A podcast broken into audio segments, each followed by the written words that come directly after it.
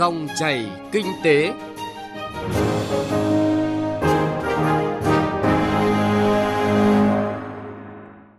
Xin kính chào quý vị và các bạn. Dòng chảy kinh tế hôm nay có những nội dung chính sau đây.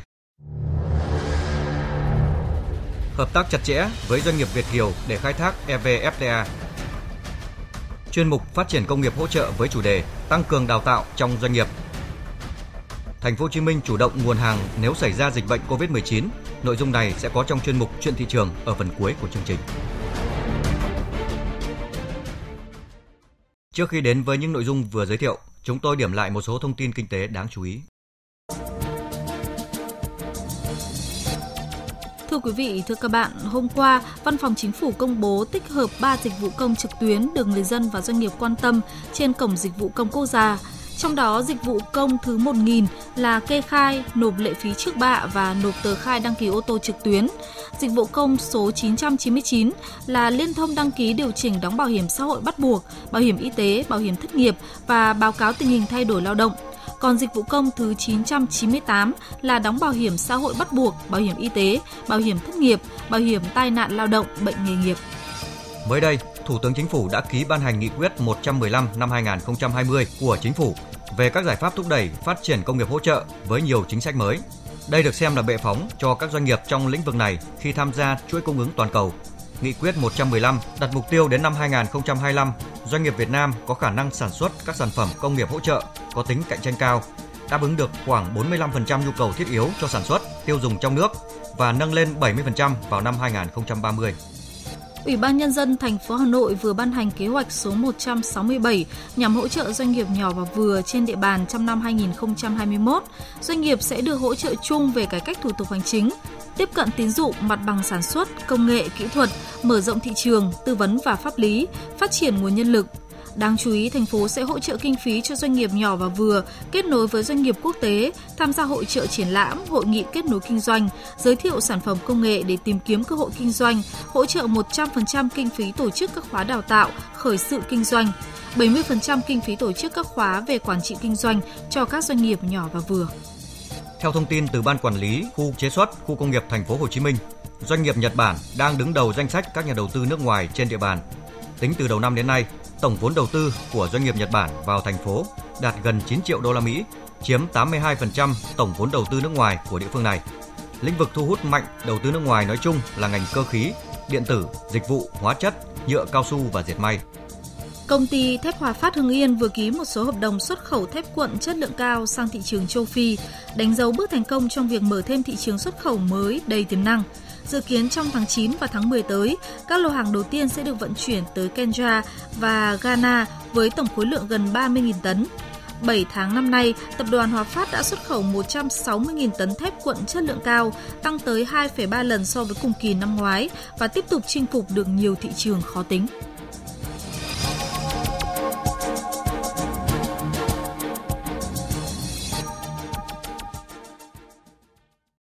Thưa quý vị và các bạn, Hiệp định Thương mại Tự do giữa Việt Nam và Liên minh châu Âu, gọi tắt là EVFTA, đã có hiệu lực từ tháng 8 này. Đáng chú ý là các doanh nghiệp Việt Kiều tại châu Âu đang mở rộng tìm kiếm cơ hội kinh doanh, đầu tư và nhập khẩu hàng hóa từ Việt Nam để tận dụng cơ hội từ EVFTA. Đây cũng chính là cơ hội để doanh nghiệp Việt Nam, nhất là các doanh nghiệp vừa và nhỏ, có thể tăng cường gặp gỡ, giao lưu để cập nhật những thông tin mới nhất về các chính sách ưu đãi đầu tư từ các nước thành viên của Liên minh châu Âu. Đồng thời, doanh nghiệp trong nước cũng cần chủ động tăng cường liên kết, hợp tác thương mại và đầu tư trong nhiều lĩnh vực có nhiều tiềm năng ở thị trường Liên minh châu Âu. Phóng viên Trung Hiếu thông tin. Liên minh châu Âu là thị trường rộng lớn với khoảng 500 triệu dân với tổng sản phẩm nội địa hàng năm lên đến 18.000 tỷ đô la Mỹ và cũng là đối tác thương mại quan trọng lớn thứ hai của Việt Nam. Theo nhận định của các chuyên gia kinh tế, đây là một thị trường tiềm năng cho hàng hóa xuất khẩu của Việt Nam, không chỉ đối với doanh nghiệp lớn mà còn rất nhiều tiềm năng để doanh nghiệp vừa và nhỏ khai thác. Nguyên nhân là hàng hóa Việt Nam và Liên minh châu Âu có tính chất bổ sung cho nhau chứ không đối đầu trực tiếp. Nhiều sản phẩm của doanh nghiệp Việt Nam được đánh giá cao tại thị trường Liên minh châu Âu và được người tiêu dùng tại quốc gia này ưa chuộng, nhưng thị trường chưa khai thác tốt. Ông Trần Quốc Triệu, Phó Chủ tịch Hiệp hội Doanh nghiệp Việt Nam tại Liên bang Nga đánh giá. Cái hàng hóa của chúng ta trong 10 năm đổ lại đây là sản xuất là rất là tốt. Chẳng hạn hàng may mặc của chúng ta là bây giờ trên toàn thế giới rồi. Cái hãng lớn chẳng hạn như Zara, rồi thì ờ, S&M, Magazine Việt Nam, kể cả những hãng Adidas. Đấy, nhưng mà những người chủ của chúng ta trong việc làm chủ cái thương hiệu ấy thì mình chưa nhìn thấy tôi mong là chúng ta sẽ cố gắng làm sao mà thương hiệu Việt Nam của chúng ta là đưa ra khắp thế giới tôi là cái doanh nghiệp, cái chuỗi cung ứng của chúng tôi trong cái liên bang nga này là hơn 200 cái cửa hàng. Nhưng thực chất ra cái hàng của việt nam mình ấy, mặc dù bây giờ nó rất là ưu đãi, nhưng mà cái hàng hóa của chúng ta nhập vào rất là ít. Trong hơn 200 cửa hàng chúng tôi thì may ra cái hàng việt nam chúng ta được khoảng 10% tôi cũng mong muốn là cái hàng của chúng ta đi theo cái hình ảnh của người ờ, Việt Nam của chúng ta ở nước ngoài chúng tôi là những người bản địa đây tôi chào đón các doanh nghiệp Việt Nam tại Liên bang Nga cũng như là mong muốn cho doanh nghiệp chúng ta là đi khắp châu Âu để chúng ta có cái cơ hội để chúng ta giúp đỡ cho nhau. Đặc biệt với cam kết mở cửa thị trường mạnh mẽ, xóa bỏ thuế nhập khẩu lên đến gần 100% biểu thuế của Liên minh châu Âu, hiệp định EVFTA dự kiến sẽ mở ra cơ hội xuất khẩu lớn cho các doanh nghiệp Việt Nam. Trước hết, việc giảm thuế xuất nhập khẩu tạo điều kiện giảm giá và nâng cao sức cạnh tranh cho hàng hóa của Việt Nam Hai là các doanh nghiệp Việt Kiều ở châu Âu có lợi thế là doanh nghiệp cầu nối thân thiết, am hiểu thị trường, ngôn ngữ, luật pháp của nước sở tại. Ông Hoàng Xuân Bình, Chủ tịch Hội Doanh nghiệp Việt Kiều Ba Lan, khuyến nghị. Đối với các doanh nghiệp Việt Nam, thứ nhất, hoàn thiện sản phẩm theo tiêu chuẩn EU, xây dựng thương hiệu cho sản phẩm, sớm chủ động thâm nhập thị trường EU khi các nước khác còn chưa ký được FTA với EU. Thứ hai, có kế hoạch hợp tác lâu dài với các doanh nghiệp Việt Kiều về tìm hiểu thị trường, marketing, quảng bá, phân phối sản phẩm tại EU thứ ba hợp tác với doanh nghiệp việt kiều về nhập khẩu phân phối hàng eu tại việt nam và các hàng siêu thị hay bán hàng trực tuyến. Đặc biệt các doanh nghiệp lớn của việt nam có thể hợp tác cùng doanh nghiệp việt kiều xây dựng các mô hình logistics hỗ trợ xuất nhập khẩu hiệu quả. Chúng tôi ủng hộ và sẵn sàng tham gia mô hình tổ chức chuyến bay chuyên vận tải hàng xuất nhập khẩu của hãng hàng không Vietjet đã đề cập và chuẩn bị cho hai năm qua cho cơ hội của evfta tuyến Hồ Chí Minh, Amsterdam, Hà Lan, Warsaw, Ba Lan và Hà Nội các chuyến bay như thế này sẽ hỗ trợ thiết thực và hiệu quả cho doanh nghiệp EU, nhất là các doanh nghiệp Ba Lan, Séc và Đức. Các doanh nghiệp người Việt ở châu Âu cũng nhấn mạnh ưu thế của thương mại điện tử kinh doanh trực tuyến đang phát triển ở Việt Nam, đang tạo ra các mô hình kinh doanh mới có hiệu quả, khắc phục khoảng cách địa lý. Không những vậy, chính sách kích cầu để thúc đẩy phát triển kinh tế, nhất là vượt qua ảnh hưởng từ dịch COVID-19 hiện nay của các nước thành viên châu Âu, đang tạo ra cơ hội cho tăng cường hợp tác giữa các doanh nghiệp, Ông Võ Văn Long, Chủ tịch Hội Doanh nghiệp Người Việt ở Cộng hòa Liên bang Đức nêu ví dụ. thì phụ Đức đã đưa ra một gói hỗ trợ chừng 760 tỷ euro để giúp đỡ thì chúng tôi tất cả doanh nghiệp ở đây đều nhận được gói hỗ trợ thứ nhất tầm khoảng 19 đến 14 ngàn cho một doanh nghiệp và gói hỗ trợ thứ hai bắt đầu. Đặc biệt lãi suất cho những cái doanh nghiệp trong thời gian của này mượn khoảng 500 ngàn thì không lãi suất. Tất cả những cái lãi suất khác từ 1 đến 2% là tối đa thì đó là dựa vào đó thì chúng tôi cũng tìm những cái mối quan hệ mối hợp tác làm ăn mong muốn trong nước có nhu cầu với hội doanh nghiệp thì liên hệ. Chúng tôi rất mong muốn dựa vào cái hiệp định thương mại giữa châu Âu và Việt Nam thì chúng tôi sẵn sàng cùng với doanh nghiệp trong nước mong muốn kết hợp là xuất nhập khẩu tất cả những mặt hàng có nhu cầu nếu như trong nước liên hệ trực tiếp với tôi, như hàng gia dụng, lương thực thực phẩm, dược liệu, các loại thuốc, máy móc phục vụ công nghiệp. Tất nhiên, Liên minh châu Âu là một thị trường khó tính, nên muốn đưa hàng hóa vào thị trường này, doanh nghiệp Việt Nam phải đảm bảo về chất lượng với quy trình sản xuất cùng tiêu chuẩn lao động khắt khe. Bên cạnh đó, người tiêu dùng Liên minh châu Âu còn rất quan tâm đến trách nhiệm xã hội của các doanh nghiệp sản xuất – nhưng nếu doanh nghiệp Việt Nam có ước vọng phát triển lâu dài, bền vững thì đáp ứng các yêu cầu khắt khe của các nước thành viên Liên minh châu Âu không chỉ là yếu tố quan trọng giúp sản phẩm được đánh giá cao tại thị trường này mà còn đảm bảo tiềm năng mở rộng thị trường ở các nước khác trên thế giới. Và với các doanh nghiệp Việt Nam, nhất là các doanh nghiệp vừa và nhỏ, cơ hội từ EVFTA có thể bắt đầu từ việc tăng cường gặp gỡ giao lưu, có thể là qua phương thức trực tuyến để cập nhật những thông tin mới nhất về các chính sách ưu đãi đầu tư từ các nước thành viên Liên minh châu Âu. Đó sẽ là khởi đầu tốt cho những liên kết, hợp tác thương mại và đầu tư lâu dài trong nhiều lĩnh vực giữa doanh nghiệp trong nước và doanh nghiệp người Việt ở Liên minh châu Âu. Phát triển công nghiệp hỗ trợ Phát triển công nghiệp hỗ trợ Quý vị và các bạn đang nghe chuyên mục Phát triển công nghiệp hỗ trợ được phát sóng vào thứ hai và thứ năm hàng tuần trên kênh VOV1 Đài Tiếng Nói Việt Nam. Và ngay bây giờ là phần tin tức. Thưa quý vị, tiếp nối thành công của chương trình năm 2019, Trung tâm hỗ trợ phát triển công nghiệp, Cục Công nghiệp Bộ Công Thương mới đây đã triển khai chương trình hỗ trợ tư vấn doanh nghiệp công nghiệp hỗ trợ Việt Nam trở thành nhà cung ứng trong chuỗi sản xuất cơ khí ô tô điện tử tại Hà Nội và Thành phố Hồ Chí Minh. Sau hơn một năm khởi công, dự án nhà máy điện mặt trời Phước Thái 1 được xây dựng tại xã Phước Thái, huyện Ninh Phước, tỉnh Ninh Thuận đã được nghiệm thu và đồng ý đưa vào sử dụng từ ngày 7 tháng 8 mới đây. Dự án được khởi công vào ngày 26 tháng 9 năm 2019 và phát điện thương mại vào ngày 9 tháng 7 năm 2020 với tổng mức đầu tư 1.113 tỷ đồng.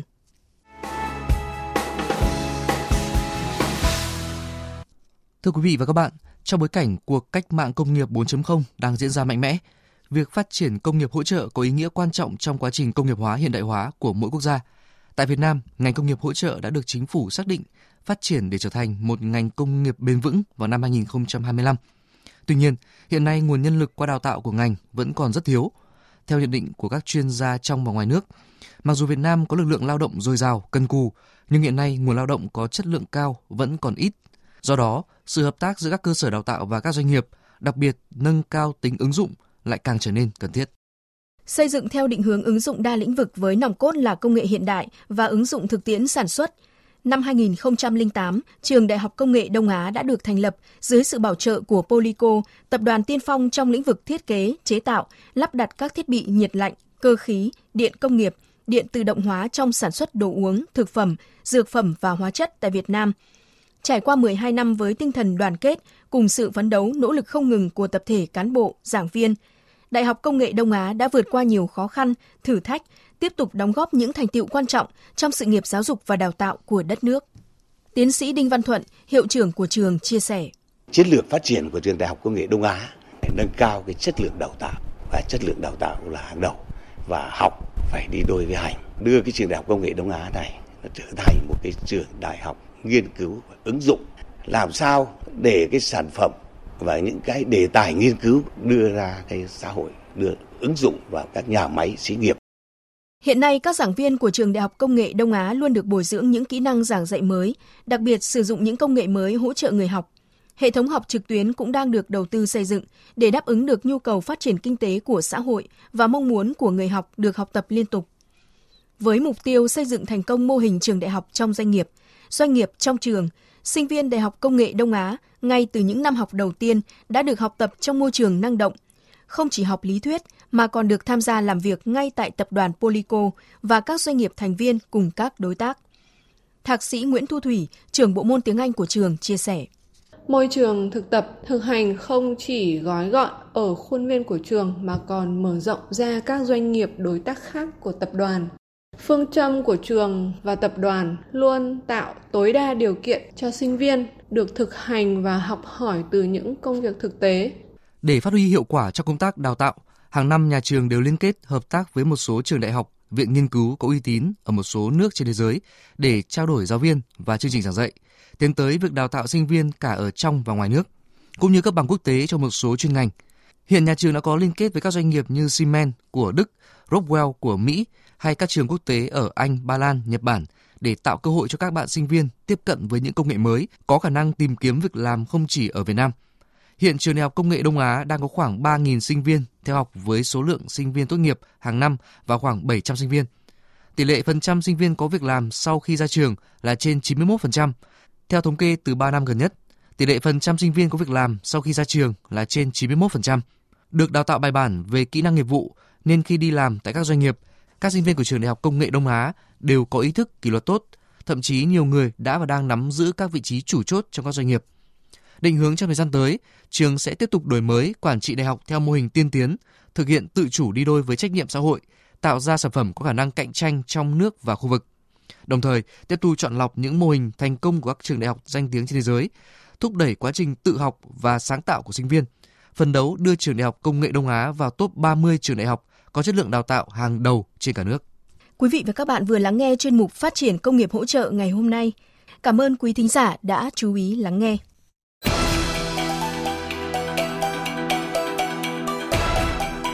Chuyện thị trường